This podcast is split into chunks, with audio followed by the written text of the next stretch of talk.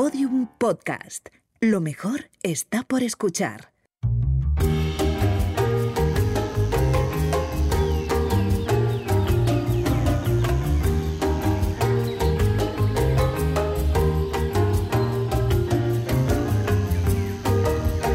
Esto, Juan Ignacio, no ha sido buena idea lo de la delta. Yo no lo... Estoy lleno de golpes, estoy lleno de arañazos. Yo no entendía cómo funcionaba el cacharro este. No tienes costumbre. No, en absoluto, en absoluto. Pero tú, te he visto a ti bien, ¿eh? Te he visto manejando bien. Joder. Hombre, es que es un deporte de cierto riesgo, pero también muy bonito. ¿Cómo has llegado tú, Carlos? ¿Qué tal estás? Yo ahí planeando lentamente. Nos hemos dado un poquito como el chiste del pájaro yuyuy, pero bueno, hemos llegado bastante bien. Sí, te ha cambiado la voz. Efectivamente. Sí. Ha sido un poco forzoso. Son muy altos los árboles, David. Yo me he dado cuenta ahora. Que me he comido de todo. ¿A quien no le ha cambiado la voz? A quien no le ha cambiado la voz ha sido Maese. No. Porque cada vez que se caía, caía encima de uno de nosotros, así sí, que... Sí, está de bien. Sí, está de lustroso. Bueno, pero lo importante es que hemos llegado, Jesús, ya estamos aquí. Hemos llegado. Es verdad que además con el ala delta, a nosotros nos ha dado el ala beta y le faltaba un poco de reprise, pero hemos llegado. Estamos en Perú. Sí, estamos en lo que queda de nosotros. Saludos de Fran Izuzquiza desde aquí. Voy a respirar un poco, déjame que estoy reventado.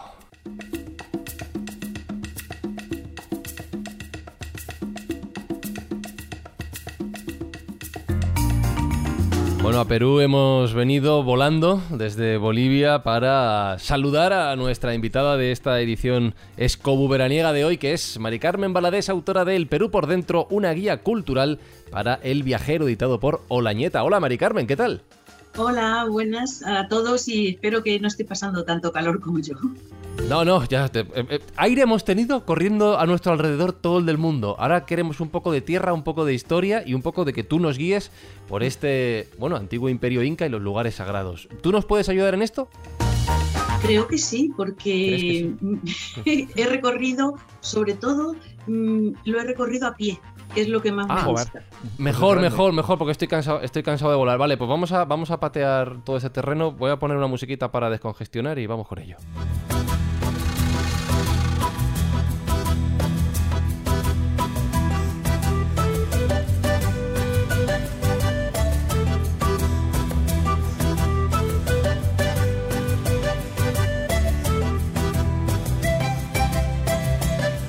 Bueno, y dado el éxito de la pregunta en el programa anterior, la voy a repetir.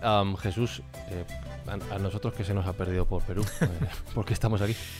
¿Qué se nos ha perdido por Perú? Mira, Perú sí que he estado. Además estuve todos los días que pude visitando tanto Lima como toda la carretera panamericana. Estuve viendo Ica, estuve viendo Paracas, estuve viendo Nazca, sobrevolando las líneas de Nazca, pero también estuve en el altiplano, también estuve en Cuzco, también estuve en Ollantaytambo, estuve en varios lugares, ¿no?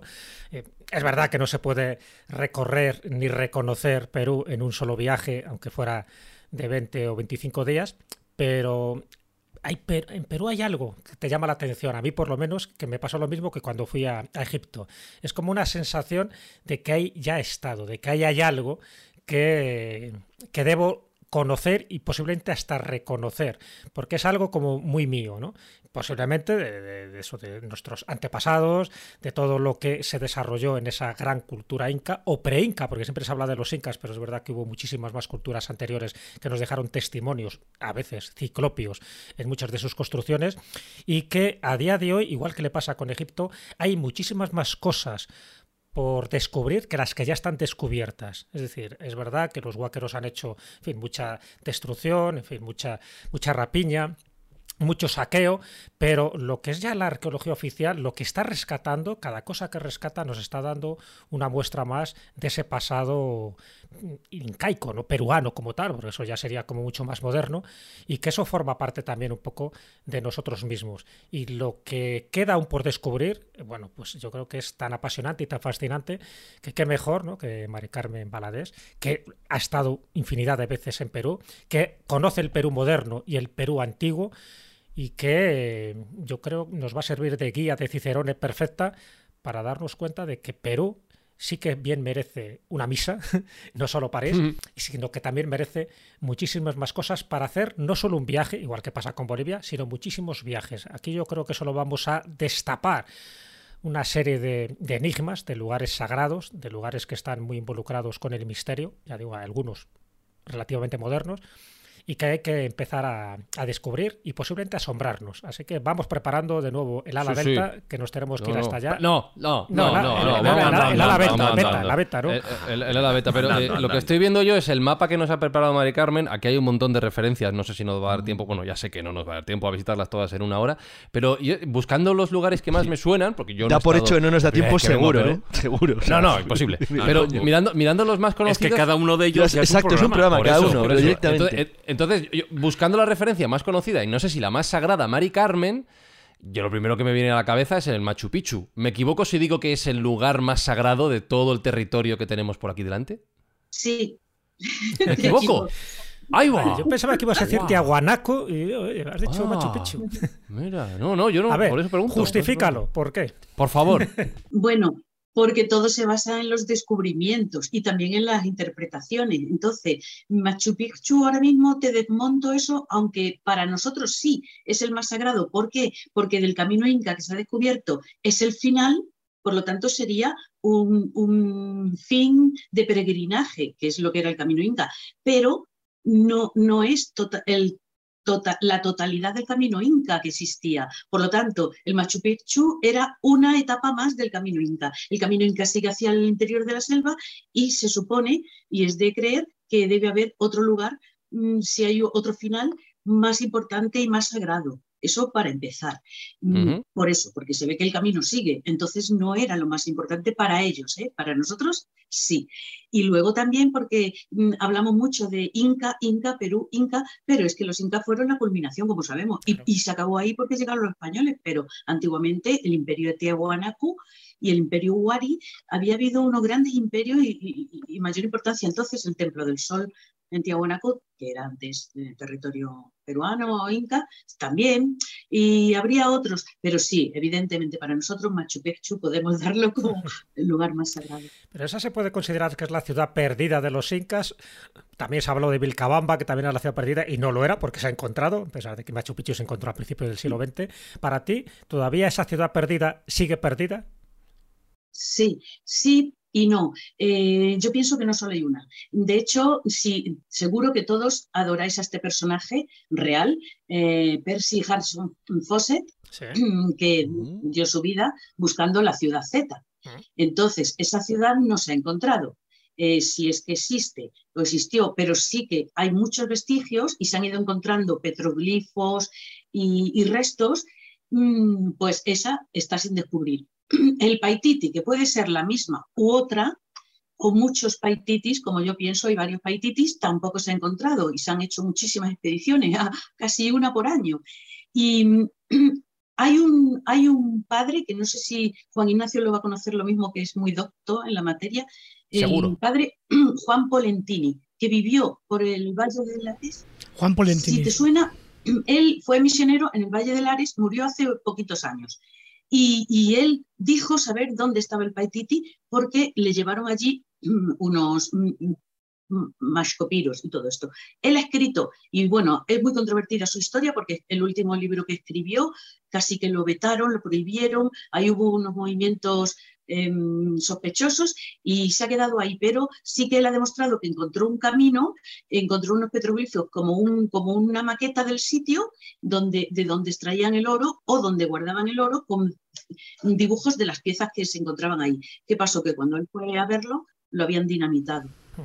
Mira, Mari Carmen, a mí esta historia que estás hablando del padre Polentini me la contó Pablo Villarrubia, porque yo no he estado en Perú, pero Pablo Villarrubia me la contó con pelos y detalles, ¿sabes? Y me dijo que él sí que estaba convencido de haber encontrado el acceso al Paititi, y además que se lo dijeron a una tercera persona que lo intentó, de nuestros grupos también, y él dice que lo ha conseguido. Bueno, yo tengo mis dudas, pero en fin. Ya te digo yo que no ha ido nadie al Paititi, por lo menos al auténtico. O que lo haya contado para que haya vuelto para contarlo. Claro, una cosa, llegar es una cosa. Como se suele decir, es llegar hasta Puxaro, donde está ese arte rupestre precioso y tal, que dicen que es la puerta, ¿no, Mari Carmen? Que es la puerta como para acceder a ese Paititi, el camino del Paititi, pero nadie que se sepa ha llegado. No. Los subterfugios usuales son siempre, nos moríamos de fiebres, nos pilló una tormenta y tuvimos que volver, en fin, por ahí no es. Estuvimos cerca, a un metro, siempre pasa. Siempre pasa algo, siempre pasa algo. Sí. O sea, además, el único que de verdad no se acogió a ese subterfugio fue el Fosse, Percy Harwood. Pero como no volvió, No, ni él, no, vale. ni su hijo. No, pero vamos a ver, si tenemos que empezar por un lugar determinado en esta ruta, ¿no? Que vamos a hacer ahora, esta ruta virtual, que espero que también se convierta en física dentro de poco. A ver, hay un lugar, yo creo que por antonomasia, considerado el centro del mundo, el ombligo del mundo, en este caso el ombligo de ese antiguo imperio inca, que es Cuzco. Cuzco ya significa ombligo, es decir, en muchas culturas sabes que hay una población, un lugar que sirve de asismundi, ¿no? De ese eje central que conecta el cielo con la tierra, es decir, a los dioses con los humanos. Y Cuzco es el que se lleva todas las papeletas por el nombre y sobre todo por la importancia sagrada que ha tenido a lo largo de la historia. Es decir, tú coincides de que realmente como lugar más sagrado, aparte de Machu Picchu como ciudad perdida un poco, en fin, que ya sabemos que era un lugar de peregrinación más ritualístico, pero como el centro de ese imperio inca, incluso preinca, podía ser Cuzco o Cusco, como se llama allí. Sí, para los incas por supuesto que fue, porque a partir de ese punto central ellos establecieron el Tahuantinsuyo, las cuatro partes del imperio, de forma radial. Por lo tanto, para ellos sí que lo fue, y dando valor a esto, bueno, voy a referirme rápidamente a lo que no queréis ya que hablemos de Bolivia, porque ya pasó, pero de ahí es el origen de los incas. Los incas, según la leyenda, porque no tenemos datos escritos, vienen del lago Titicaca en su recorrido, que fue el mismo recorrido que hizo su mítico dios Viracocha.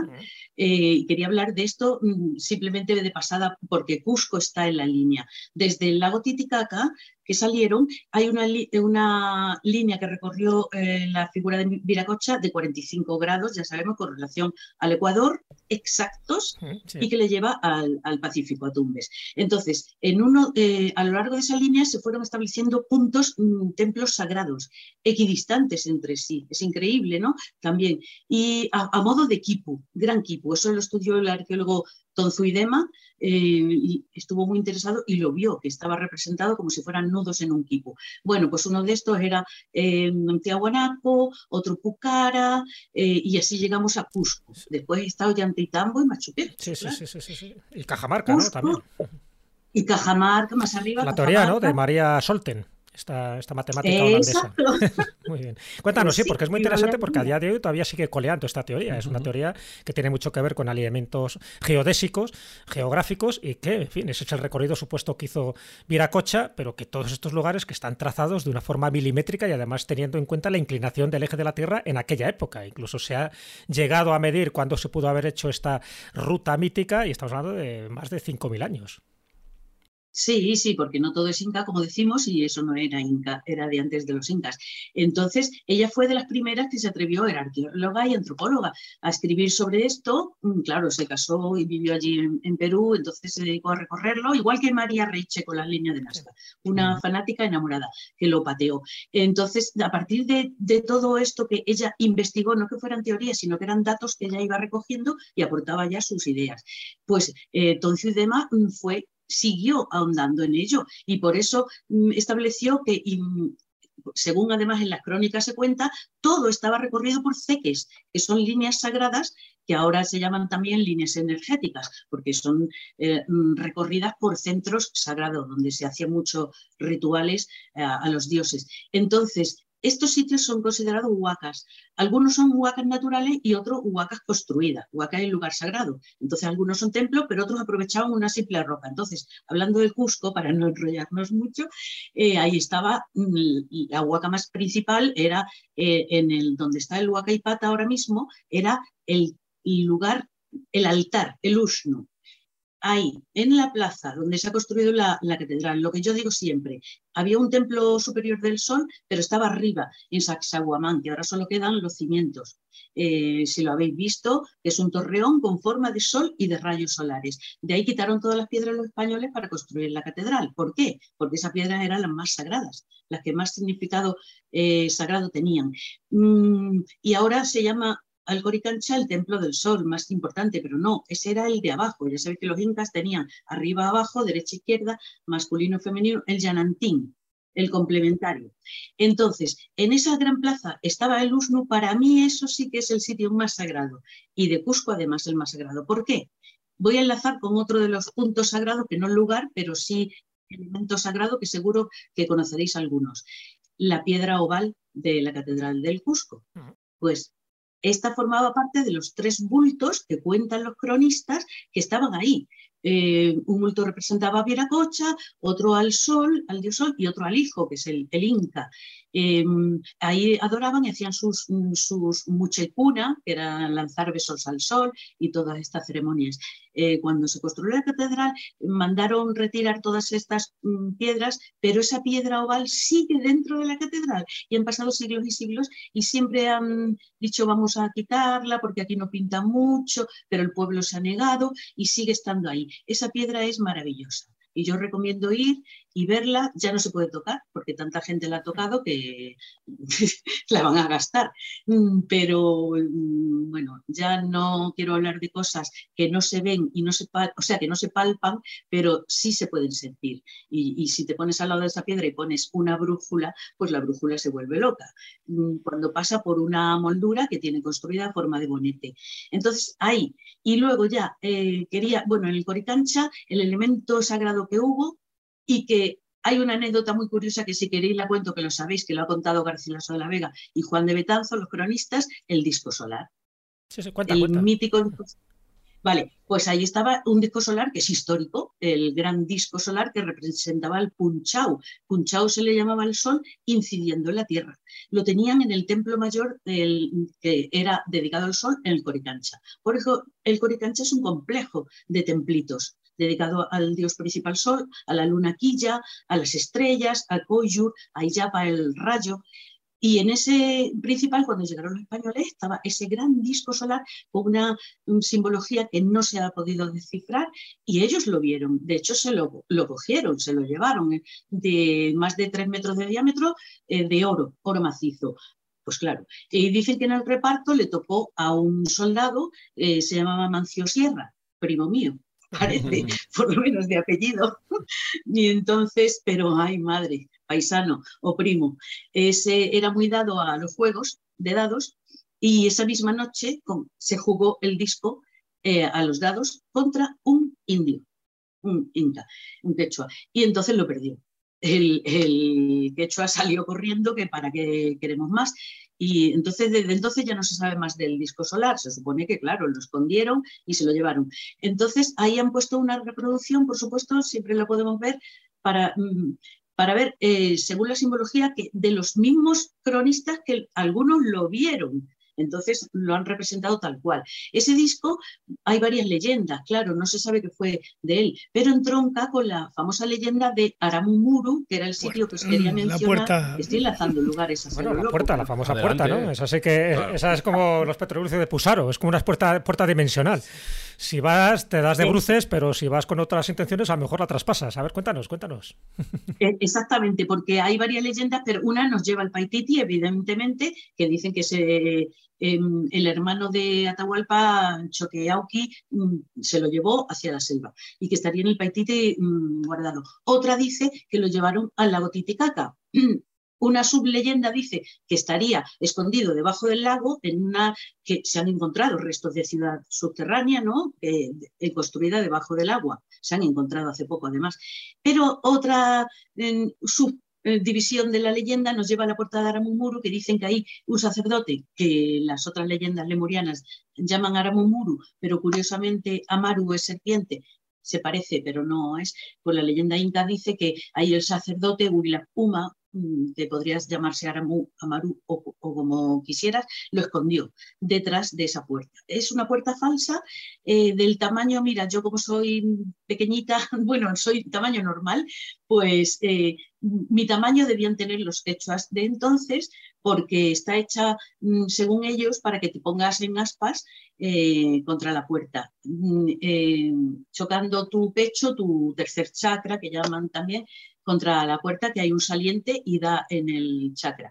Bueno, pues entonces es un lugar de captación de energía y ya lo era desde antes de los incas, porque es una construcción pre-inca. Ahí dicen que está. Por lo tanto, ellos llevan yendo allí a captar energía y a comunicarse con el disco, porque ya que no lo pueden ver, captan sus beneficios médicos, filosóficos y de sabiduría de ahí. Que ellos, de hecho, existe, ya sabéis, la Hermandad de los Siete Rayos o Hermandad Blanca, sigue funcionando porque ellos veneran ese lugar sagrado. Y la verdad es que ojo, que yo soy arqueóloga, que soy antropóloga, que lo primero que te enseñan es a ser escéptico. Y si no lo tocas o no lo ves, pues no lo creas. Entonces yo voy con escepticismo a todas partes y con ese escepticismo me bajé del autobús frente a la puerta de Aramu Muru y nada más pisar en el suelo empezaron a temblarme todas las piernas. Y no solo a mí, sino al conductor, a los que iban allí. Entonces, algo raro hay, pues sí, o puede haber, porque hay una energía muy, muy interesante. Hice el ritual, bueno, simplemente ponerme enfrente a la puerta y en ese momento yo no sabía nada, no quería que me contaran lo que había pasado ahí y en ese momento sí que percibí un clarísimo olor a rosas.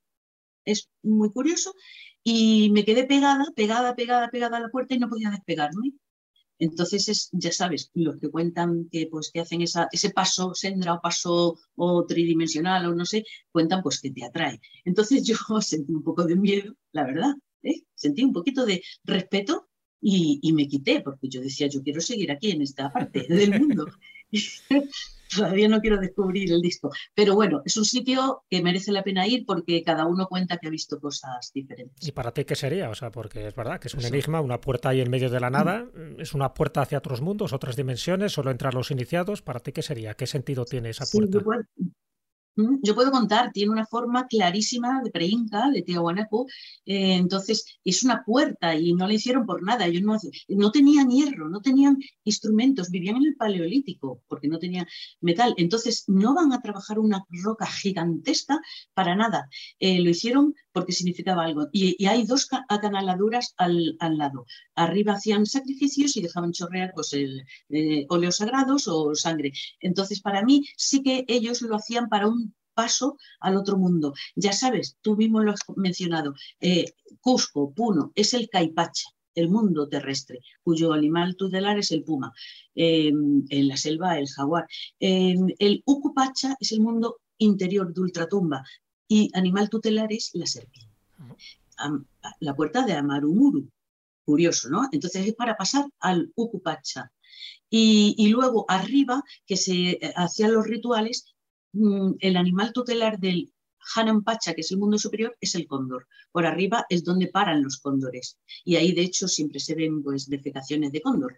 Entonces, para ellos es ese paso. Y yo preguntando a la gente, siempre te dicen, tu cuerpo no pasa, pero tu espíritu sí. Es como cuando hacen el ritual de ayahuasca, que dicen que tu cuerpo no, pero tu mente sí puede ver. Para ellos tienen una visión clara de la otra parte del disco solar y pueden percibir sus beneficios. De todas formas, fíjate, Mari Carmen, es muy curioso esa parte que tú decías de la puerta y de hablarle a la puerta y cuando tú pones ese plexo solar, como tú dices, o incluso pegar en cruz, pegando la frente, pegando el plexo solar, las manos, e incluso eso hay en otros lugares, aquí en Canarias también tenemos lugares donde tú lo que haces es solicitar el acceso a ese otro plano y a ver si te lo conceden o no te lo conceden, evidentemente, porque como dicen, esas energías, yo no sé lo que es o no, porque como tú dices no, o sea, hay que a priori, bueno, pues intentar saber exactamente del qué es lo que estamos hablando, pero bueno, sean lo que sean esas energías, te dan el permiso o no te dan el permiso para acceder a ese camino, a ese valle, a lo que hay detrás de esa puerta. Y eso es algo mundial. Da igual que sea en China, que en Aramu Muru, que en las Canarias. En Egipto, las famosas puertas falsas, ¿no? O en Egipto, exactamente. Juaní. Entonces, es así, es así. Por supuesto, Mari Carmen, te contaré que lo que te acabo de decir, David, es absolutamente real, cierto, y además que sucede en muchísimas partes.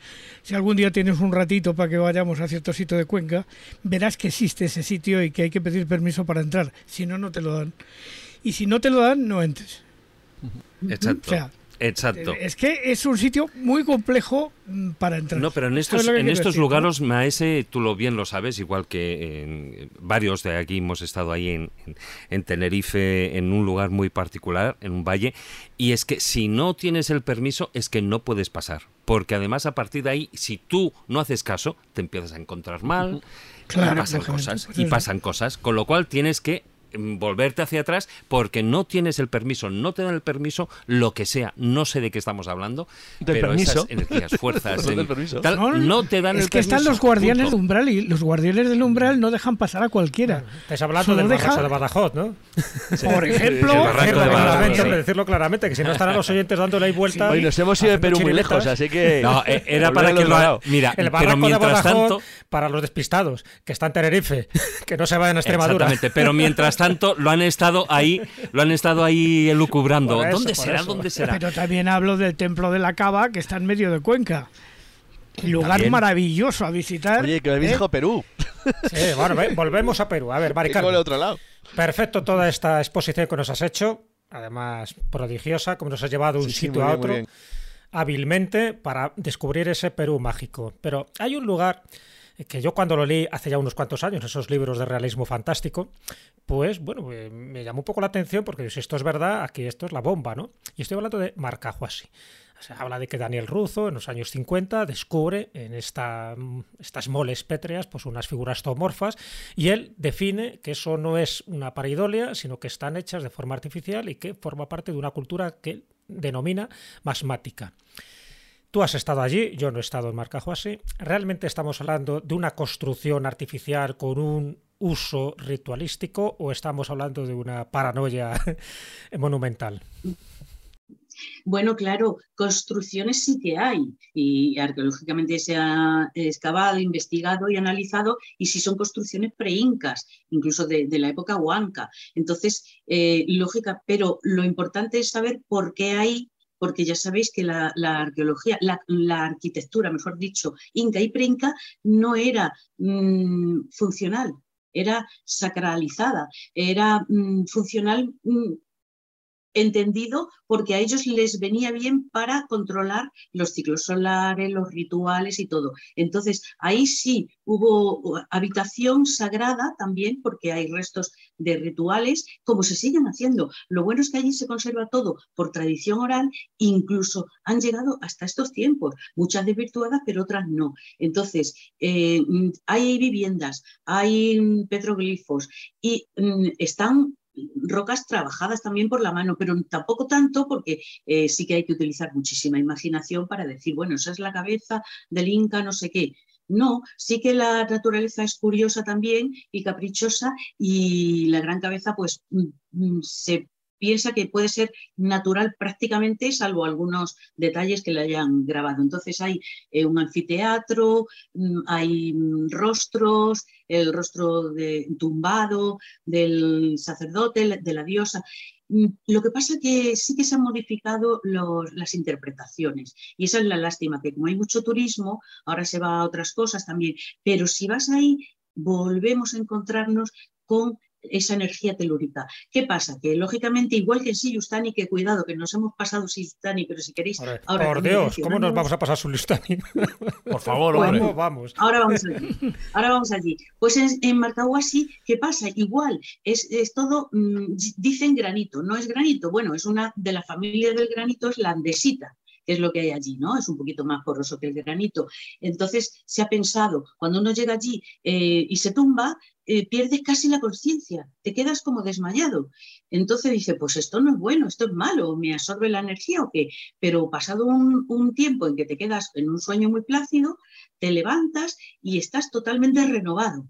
Entonces allí dicen que la Pachamama absorbe tu mala energía, energía pesada, ella te la limpia, te da un lavadito y te la devuelve y vuelves bien. Entonces, poniendo otra vez ahí brújulas y todo esto, sí se puede ver que hay energía. Se investigó y no se vio que no había magnetita, es andesita. Entonces, pues es una energía misteriosa. Esa es la característica de ese sitio para mí más importante. No las construcciones ni nada, ni si es natural o no, sino la energía que pisas. Joder. O sea, me sorprende porque lo has dejado echando. Sí, no, todos nos hemos quedado callados, pero me sorprende porque ya no es solo visitar los lugares, verlos, maravillarte, sino sentir esa energía que ya has mencionado varias veces. Y además, por lo que cuentas, Mari Carmen, en muchos de estos sitios que tú has visitado, no solo conoces su parte de historia o su parte antropológica, sino que tú has sentido cosas, y tú lo has dicho, tú eres principalmente escéptica porque no te puedes creer todo lo que te van diciendo, hay que estar allí y sentirlo. Nos has mencionado ya unos cuantos lugares donde, en fin, parece que hay un estado alterado de conciencia que se produce, pero en más lugares te ha pasado esta circunstancia, sí, ¿no? Por eso yo he querido seleccionar los sitios donde sí me ha pasado algo a lo que ni yo no quiero darle una explicación, porque pueden ser muchas, pero sí que no tiene explicación lógica, ni mental, porque yo no he ido predispuesta a nada, porque nunca he querido saber nada de un sitio ni de lo que se hace allí antes de ir, aunque sepa la historia arqueológica, que es la única que debería saber para ir limpia de todo. Entonces, otro de los sitios, pues si quieres, si entramos en Siyustani. En Silustani, sí, claro, ahí ha quedado, ¿no?, en el aire, y luego nos vamos a Kenko, que tampoco nos vamos a olvidar. Cuidado, porque las chulipas, vamos eso, a las chulipas. Eso, porque ya en Marcahuasi no lo he dicho, pero estamos a 4.000 metros de altura. Ahí a cualquiera, hombre, también eso, el soroche ese también influye, ¿no? Ahora entiendo cosas. Sí. Vale. Claro, por eso los de Lima, ellos lo pasan fatal, pero es porque uno de Lima lo pasa peor que nosotros, que estamos a una cierta altura. Entonces ellos se desmayan, no te extrañes, yo no me desmayé, nada. Noté una energía que venía por los pies, pero nada más, es la verdad. Pero sí que salí con mucha energía de ahí, claro, cuando bajas también te sientes mucho mejor. Pero si nos subimos a Siyustani, que está en el lago Titicaca y también está a 4.000 metros, qué casualidad, exacta altitud 4.000 metros, cerca del lago hay una laguna, la laguna de Humayo, y una pequeña península. Ahí se hizo una necrópolis muy interesante, muy enigmática, porque es preinca, es de los Colla, de la cultura Colla, cuya cultura conquistó los incas, y por eso le llamaron Collasuyu a esa parte del imperio. Suyu es parte y Colla la cultura. Entonces ahí se enterraban los principales Collas. Son túmulos o tumbas con forma de troncocónicas invertidas, forma como si fuera de bonete, porque arriba llevan como una diadema. Con una puerta muy chiquitita abierta al este, y ahí se enterraban los cuerpos momificados en posición fetal. Bueno, lo ponían primero y luego las cubrían. Esas piedras están perfectamente talladas. Se llama Siyustani, que significa en quechua siyu, uña, y yustani es resbaladizo. Eso es por los cronistas españoles que escribieron cuando estuvieron allí, que entre piedra y piedra resbalaba la uña, no podían meter ni una uña, de la perfección que tienen esas construcciones. Y no tenían, recordemos otra vez, hierro, ni metales duros. Todo era piedra contra piedra. Es una perfección que nadie se explica en esas rocas trabajadas. ¿Qué pasa? Que están diseminadas por el sitio, primero por la acción de los huaqueros, los que han saqueado un poco aquello, y otra porque algunas no fueron acabadas. Tuvieron problemas, fueron conquistados antes de acabarla. Entonces, como hay piedras caídas, a lo largo del tiempo hay gente que ha querido, dice, me voy a hacer una casa y me voy a llevar esta piedra. Pues allí te cuentan, tienes que creer también, pero por lo menos sí que hay periódicos que dan la noticia de estudiantes de medicina que se han llevado incluso restos de momias que han encontrado, o rateros que se han llevado piedras, y todos dicen que han ido muriendo, como la leyenda de Tutankamón, igual. han muerto al cabo de 6 meses o por ahí como máximo. Entonces es bastante macabro el sitio. Yo lo que hay, bueno, no el sitio, sino el saquear sitios así. Yo ahí lo que he percibido no es en mi persona, sino efectivamente con la brújula que llevo a todas partes. En las rocas más importantes están en el suelo, tú pones la brújula en una esquina y te marca el norte perfectamente. Al pasar por el centro de la roca, de repente se vuelve loca la aguja y da vueltas, no para. No es que gire, sino que sigue dando vueltas y vueltas y vueltas y vueltas. Sigues con la brújula al otro extremo de la piedra y vuelve a ponerse en su estado normal. ¿Qué pasa con esas piedras? Que justo en ese sitio de máxima energía o locura, digamos, ellos habían grabado espirales. Entonces, para mí el mayor enigma, perdón, es cómo sabían que en ese sitio justo hay algo raro de energía mayor o qué, porque ellos lo tenían todo marcado y la espiral para ellos era el símbolo del agua o del infinito. Entonces, ese es el enigma que para mí tiene también. Luego, aparte que en esa necrópolis, para acceder siempre tienes que pasar por 2 círculos. Hay un círculo que se llama del sol más grande y otro de la luna. Entonces, ellos hacían rituales de captación de energía poniendo piedras sagradas en el centro y pedían permiso para pasar. Si tú no lo haces, no debes pasar ahí. Entonces, vas a ser maldito, ellos lo dicen así, ¿no? Entonces, claro, para acceder ahí, pues bueno, siempre si vais a ir, preguntadme porque primero hay que hacer los 2 rituales de permiso al sol y a la luna, porque si no, pues ellos dicen que te puede pasar lo que le ha pasado a los que han saqueado el sitio. Curiosamente, lo último de ese sitio, en el centro del círculo solar, si te fijas, la Tierra de repente es negra. Pero es que tú excavas y excavas y excavas y ese negro sigue para abajo, sigue para abajo, sigue para abajo. Es como una columna de tierra negra, no es que sea carbonizada, es oscura simplemente. Y no es porque hayan quemado algo, si se han hecho excavaciones profundas y sigue siendo, es como una columna vertical de tierra negra. Es curioso porque está justo en el mundo.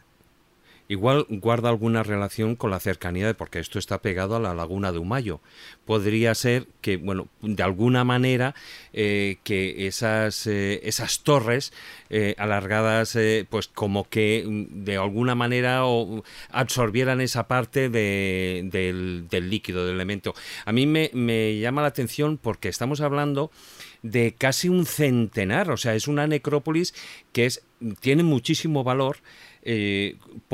Primero porque estamos hablando de casi un centenar de esas torres, luego por la cultura a la que pertenecían, que era la cultura Colla, y aunque también hay, bueno, pues de Tiahuanaco o incas, ¿no?, posteriores, pero sí que digo que además tiene especial valor porque estas son mausoleos con esa, como tú estabas apuntando, ¿no?, que son como unas de forma como cilíndrica, ¿no?, es una cápsula alargada, ¿no?, pero que dentro de ella estaban enterrados nobles, sacerdotes, gobernantes, es decir, la clase alta. Y entonces también, tú sabes que se han encontrado algunos objetos personales que se ponían, eran ofrendas que se ponían junto a las momias, pero sí que cuanto menos yo no sé si, como antes comentaba, esa parte de la tierra si ha sido analizada, igual guarda relación con el componente con que tenga más humedad que el resto de la tierra al estar junto a la laguna Humayo.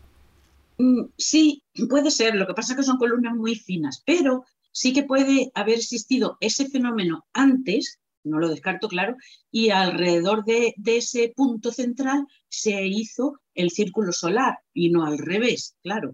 Entonces, claro, podemos saber que ellos utilizaban todo, lo que encontraban tal cual lo utilizaban. Entonces, y eso nos va a enlazar también con Kenko. Pues un segundo, antes de ir para allá, que Juan Ignacio lleva un rato levantando la mano. Mari Carmen, yo no he estado allí, conozco el sitio por fotos, pero no he estado allí, evidentemente no he ido nunca, pero a ver si te suena esto de algo. Caminito del indio, sendero, colla, sembrado de piedras, caminito del indio que junta el valle con las estrellas. ¿Te suena? Bueno, sí, pero claro. Lo has aprendido todo por allí, ¿no? Pero yo he llegado a través de la música, yo a través de la música Tahualpa Yupanqui. Ah, oye, pues nos viene bien ir cantando mientras caminamos. ¿Hacia dónde decías que íbamos, Mari Carmen, mientras cantamos? Hacia Kenco, que está otra vez cerca de Cuzco, pero fuera. ¿Os parece? Sí, sí. Además, ahí tuviste también algún tipo de experiencia, ¿no? Sí, y es porque también, bueno, es una de las huacas que yo digo que son naturales. Es un gran monolito que está cerca de Cuzco. Aclaremos que saliendo de Cuzco, como dijimos antes, que era en dirección radial, se iba a todas partes y ellos hicieron caminos incas. Eran las líneas sagradas que dice Tom Zuidema, los ceques. Y a lo largo de ellas se hicieron huacas. Pues este quenco está en una de los ceques, pero es una huaca natural, porque esa roca súper grandísima, vamos, tiene como, si no me equivoco, pasa de los 4 metros de altura, clavada en el suelo. Ellos hicieron su peana para adorarla, porque al lado hay unas cuevas, una gruta natural que ellos trabajaron y lo convirtieron en un altar. Y lo dedicaron a la momificación. Ahí momificaban a los incas, a lo más importante, porque está cerca de Cuzco.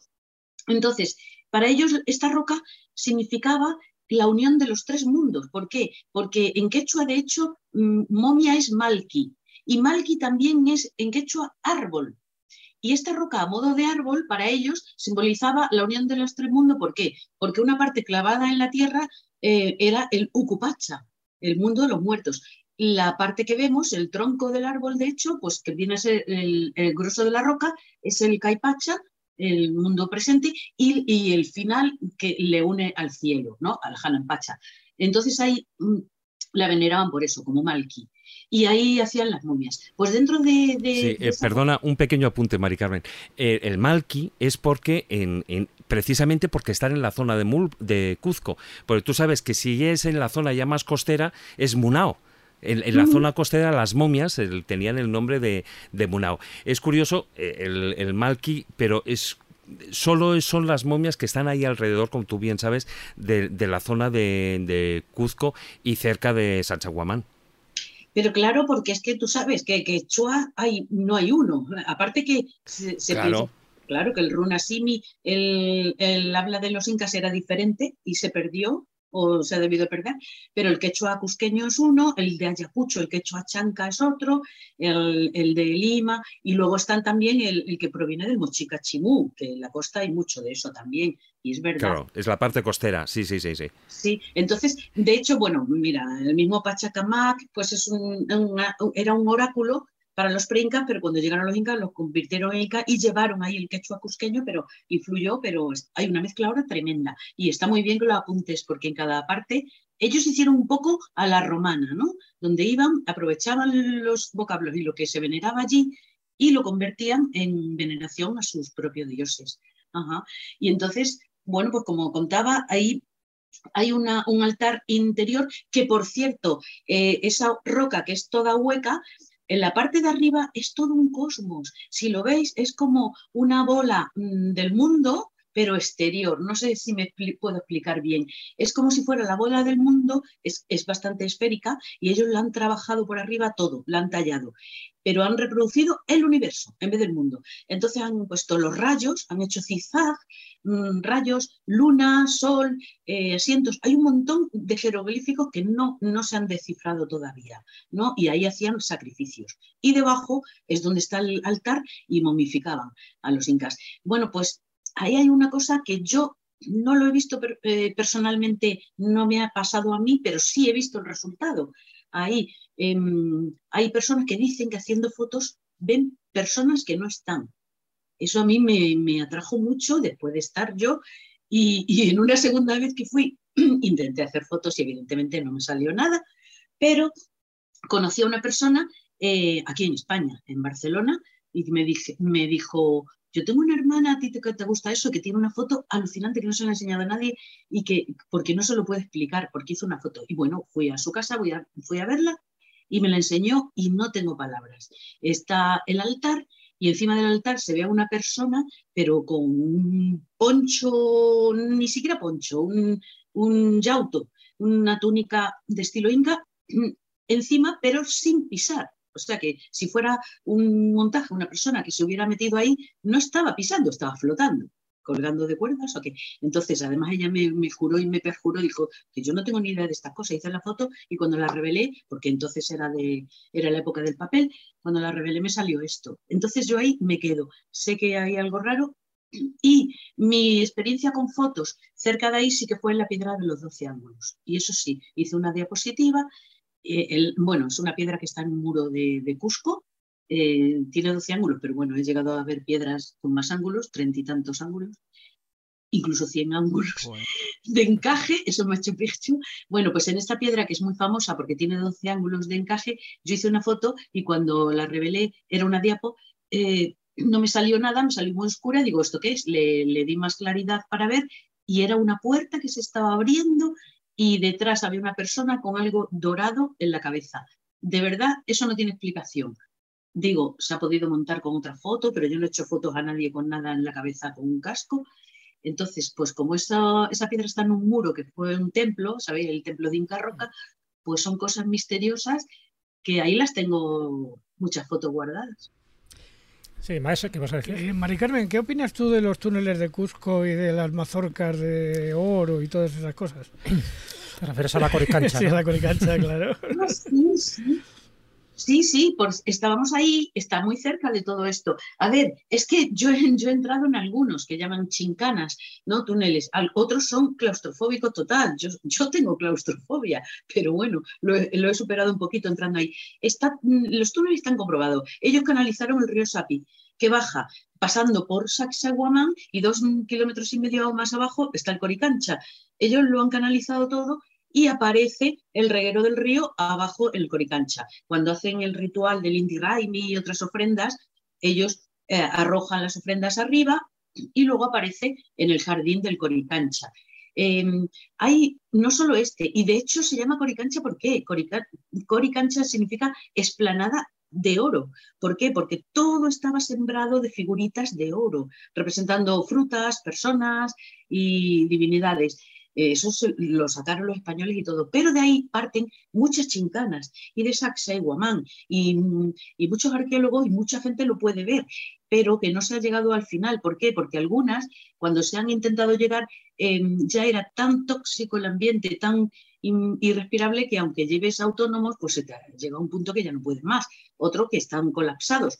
Pero sí que he conocido yo arqueólogos cusqueños que aguantando más han llegado más al interior y algunos han ido descubriendo piezas todavía que no se habían descubierto, ¿no? Y las han sacado. Entonces, bueno, hay leyendas, tradiciones orales que dicen que hay túneles que unen mucho más allá, incluso el norte, Tumbes, lo que hablábamos antes de la línea de Viracocha. Sí, hay leyendas Tumbes, sí, sí, que dicen que lo recorren. Sí, nada, Mari Carmen, una de las cosas que te quería preguntar, porque estamos hablando mucho de ese mundo incaico, ¿no? Todo lo que tiene que ver alrededor de Cuzco. Y claro, hay otro tipo de culturas que a mí siempre me han fascinado y que considero que tienen tanto o más misterio que todo esto que estás contando. Por ejemplo, por ponerte un ejemplo, Chavín de Guantar y el famoso Lanzón, que creo que has estado allí. O por otra parte, pues Chan-Chan, que es la capital del Imperio Chimú. Esos dos lugares, tanto Chavín de Guantar como Chan-Chan, que forman parte de culturas diferentes a las incas, ¿tú también consideras que esos son lugares sagrados, lugares que sirvieron también de ombligo de sus respectivas culturas, y en concreto el Lanzón, ¿no?, que sigue a día de hoy siendo un objeto, un monolito de lo más enigmático? Sí, son sitios más que nada, yo diría, sagrados, bien, rituales, bien, pero no con el mismo carácter, pienso yo, porque eran para infundir terror, concretamente en el caso de Chavín. El Lanzón, ya sabéis, que estaba en un cruce, está en un cruce de pasillos muy bien pensado, muy bien construido, de manera que cuando soltaban agua para que lo recorriera, provocaba un sonido similar al rugido de un jaguar o de un puma. Porque, entonces, era para infundir terror. Es que puedo decir dios o personaje representado, el Piscoruma atigrado o Pumapasimi, como dicen que es en quechua, pues cara de de puma con nariz pico de ave que reproducen, era un ser terrorífico que se ha repetido a lo largo de toda la historia, sí, pre-inca-inca. Relacionado quizá con el dios de los báculos, Viracocha, sí, pero este era más terrorífico. Entonces, ahí llevaban a los condenados o prisioneros para infundirles terror, y pienso yo, cuentan las crónicas, que a lo mejor para hacerles ver lo que les esperaba, ¿no? Porque eran sociedades muy antiguas, mucho más antiguas que los incas, y eran lugares. Y si me queréis preguntar a mí, yo la energía que percibo ahí, si percibo algo, no es tan maravillosa como en Machu Picchu. Es un poco más tétrico, pero cualquiera que lo vea lo percibe. De hecho, hay una portada que es la mitad blanca y la mitad negra. El bien y el mal, el yanantín, el sol y la luna y todo. Entonces, su parte buena y su parte mala. Y luego, Chan-chan es...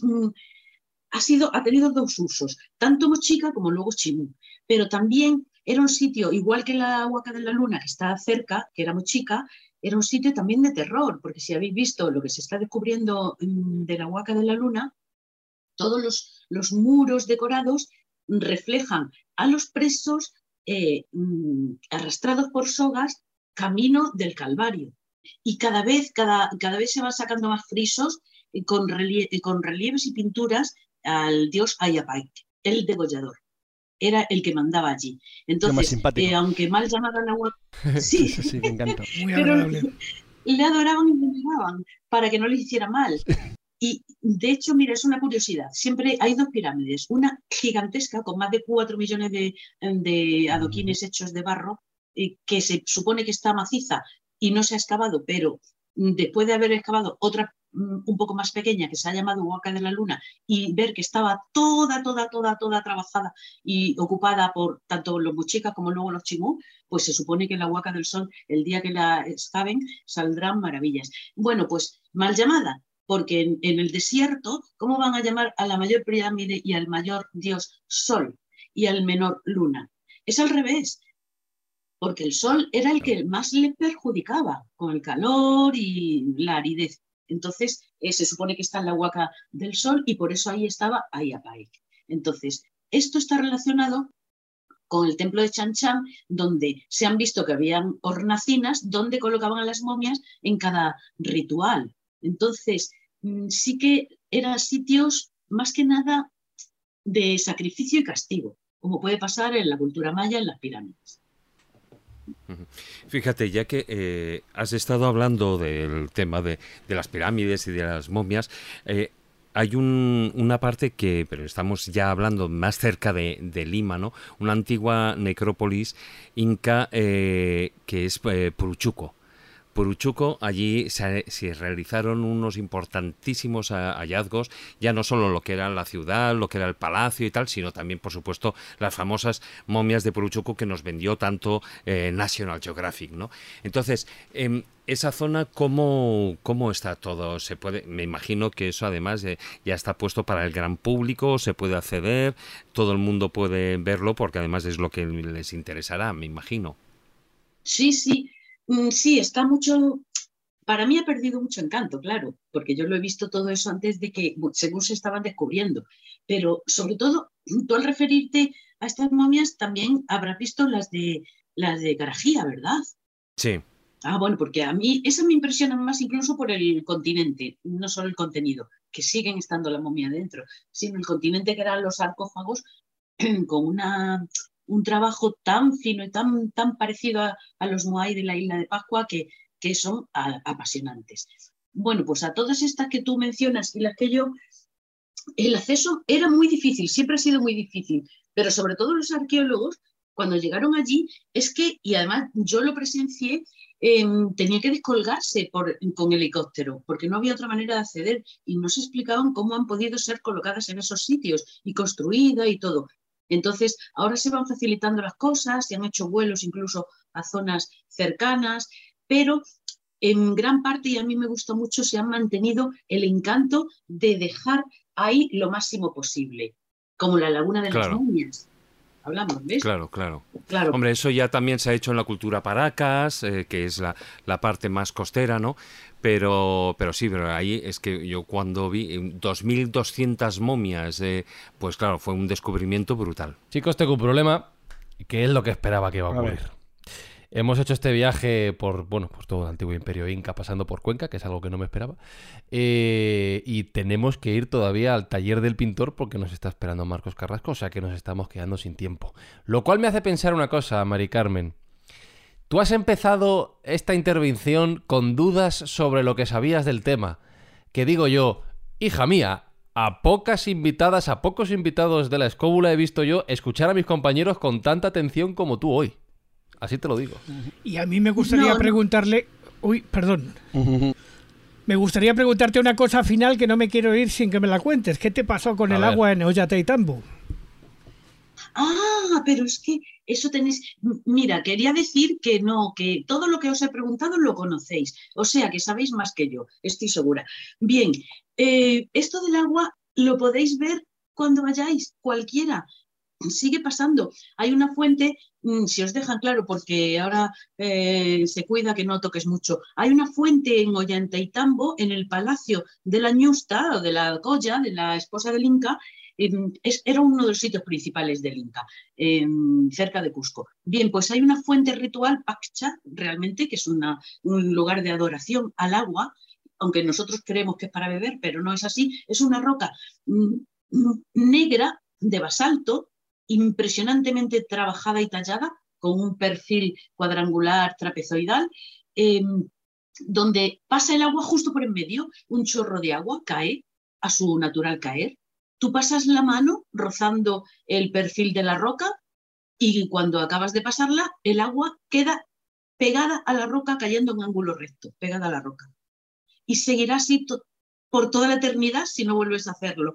Vuelves a pasar la mano y entonces se despega de la roca. No tiene una explicación ni científica ni nada, pero ocurre. A mí por lo menos me ha pasado, y a personas que yo he visto que lo han hecho también. No sé si pasará con todas las personas. Eso no me lo he preguntado todavía. Joder, pues ya hemos visto lo que decía. Ya no son solo los lugares que hemos visitado, sino las energías, las historias, los misterios, que eso también nos gusta mucho, Mari Carmen. Y ha sido un placer este paseo. Ahora me vas a decir, se nos han quedado lugares fuera. Ya. Medio Perú. El Hotel Bolívar y los fantasmas. Pues ya los fantasmas. Fíjate. Ya iremos otra vez. Así que, oye, Mari Carmen, muchísimas gracias por este recorrido sonoro, este recorrido virtual, y sobre todo por todas las historias que nos has contado y la pasión con la que lo has hecho, que ha sido maravilloso escucharte. Bueno. Siento mucho no haber podido hablar de todos. Pero no, bueno, anda, que será por sitio. Volverás, y eso... volverás a La Escóbula. Claro.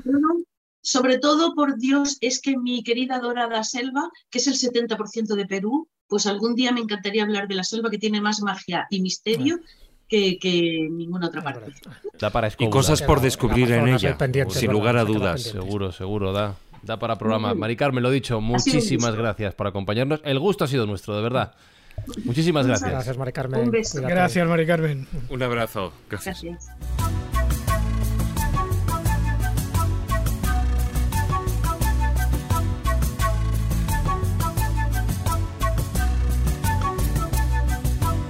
Lo prometido es deuda. Marcos Carrasco no nos ha podido acompañar por esta gira virtual escobulera, primero por Bolivia y ahora por los antiguos territorios inca en general, pero vamos a ver qué anda tramando, creo que está viendo antiguas... Bueno, que nos cuente él. Vamos a conectar con el taller del pintor. Hola amigos escobuleros, hoy vamos a hablar de algunas manifestaciones del arte precolombino muy importantes por su simbolismo y ejecución, con una economía de medios extraordinaria. El imperio inca, también llamado el Tiahuanaco, abarcaba un amplio territorio que cubría lo que hoy es el sur de Colombia, gran parte de Ecuador, Perú, Bolivia, norte de Chile y norte de Argentina. Implicó la absorción de muchos estilos de arte que ya existían en las culturas conquistadas. En lo que se refiere a las cerámicas, podemos considerar sus dos vertientes.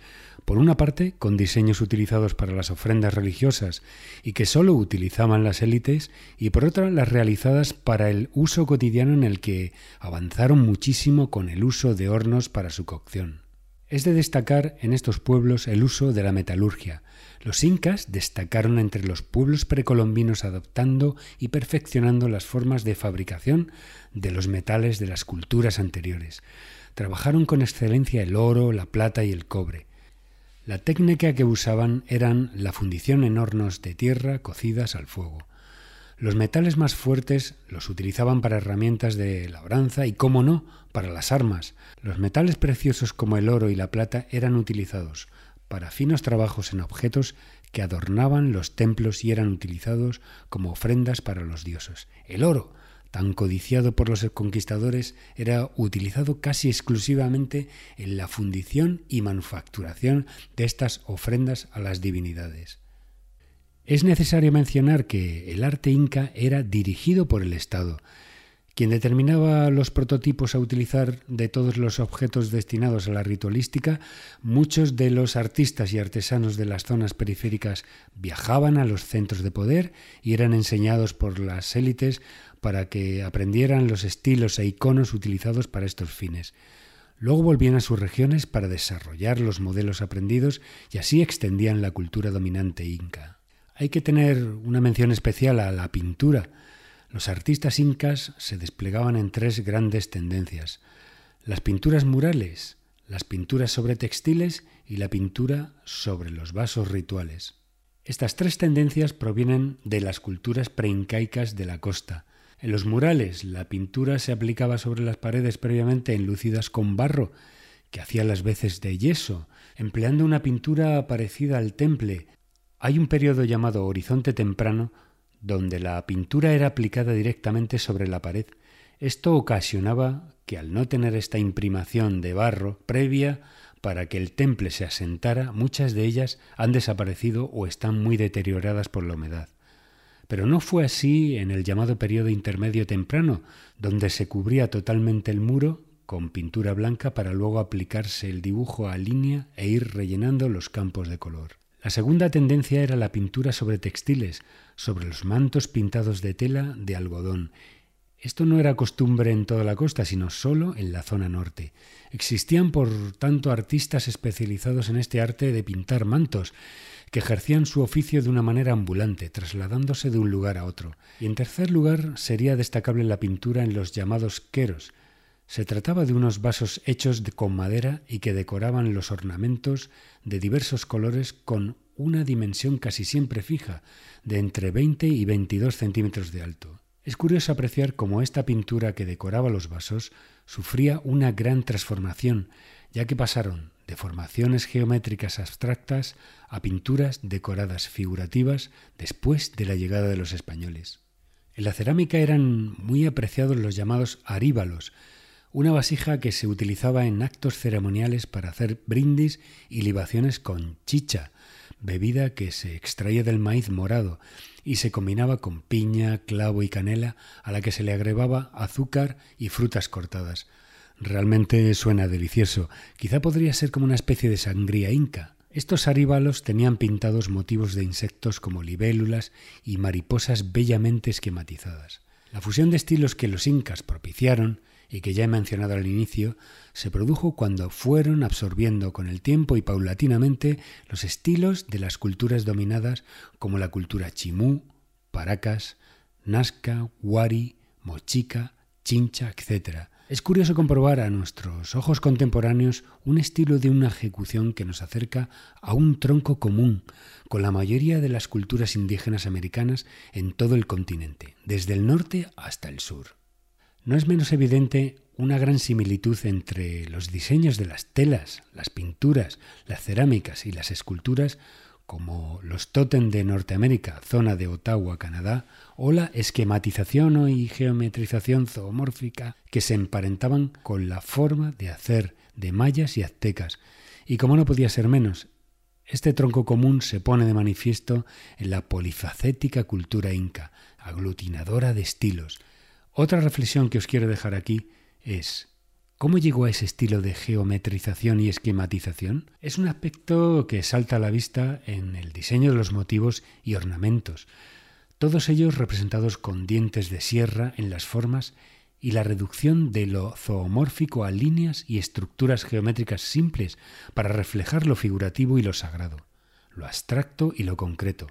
Esto es un hallazgo estético extraordinario que llega hasta el arte contemporáneo y que ha servido de mucha inspiración a artistas modernos, al igual que lo fue el arte africano y oceánico para el cubismo. La mayoría de estos magníficos diseños tiene su origen en el campo de lo textil, en la forma de tejer, que por esa economía de medios les obligaba a la sencilla geometría del entrelazamiento de hilos, de puntadas en el telar, anticipando el mundo del píxel moderno.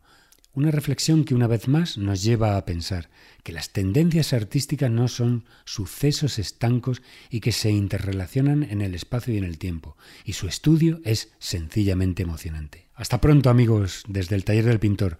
Muy pronto volveremos con otro emocionante episodio de la creatividad. ¡Chao!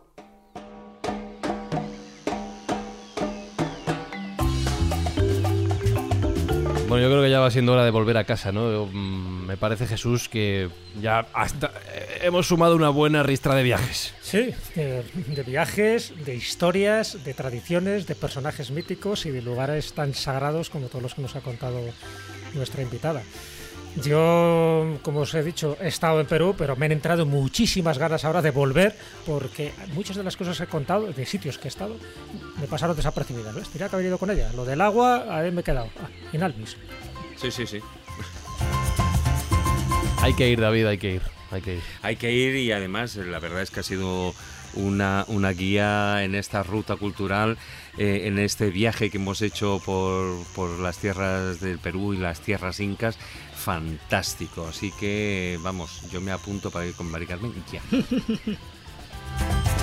Tú sí que tienes que ir, Juan Ignacio, que te he visto con muchas ganas. Es un lugar que me fascina y siento no haber podido ir todavía, pero como tengo un amiguete que es Fernandito, que ha ido muchas veces, me lo ha contado. ¿Qué vas a hacer ahora en verano, Carlos? ¿Cuál es? Pues se va una amiga mía a Perú ahora dentro de 15 días y tengo otro amigo que está haciendo el aeropuerto de Cuzco, ni más ni menos, dirige las obras del aeropuerto y estoy invitado a ir para allá, así que pues ya sabéis lo que voy a hacer. O sea, tú ya te quedas ahí. No, pero además ya os he dicho también, quiero ver el Salar de Uyuni, que es un sitio que tengo pendiente, así que hoy voy a tocarlos, creo que voy a tocar los dos en estas próximas semanas. Bueno, escobuleros, vamos a ver información de servicio en este final de programa. Lo primero es que este es el último viaje escobulero de este verano, pero eso no quiere decir que no haya más contenido durante este verano en la escóbula de la brújula. Para los suscriptores de los contenidos extra en iVoox, ya sabéis que os podéis dar de alta a partir de 1,49 € al mes para acceder a la extróbula cada semana y a todos los contenidos extra. Vamos a dejar una cosita más, ¿vale? Una cosita más los próximos días para que tengáis algo más de escóbula con vosotros este verano. Y para todos, nos volvemos a escuchar ya en septiembre, el día, a ver, que mira el calendario. Ojo, es que estoy, claro, estoy súper desconectado ahora. A ver, el día 9 de septiembre, por ejemplo, sería un buen día para iniciar la 11ª temporada ya, 11ª temporada de la escóbula de la brújula, en la que además celebraremos el 10º aniversario del programa. Ahí es nada, estos señores contando historias durante 10 años. Así que nos escuchamos en unas semanas en la nueva temporada. Saludos, besos, abrazos de Fran Izuzquiza y chicos, hasta la temporada que viene. Adiós. Adiós. Goodbye. Chao.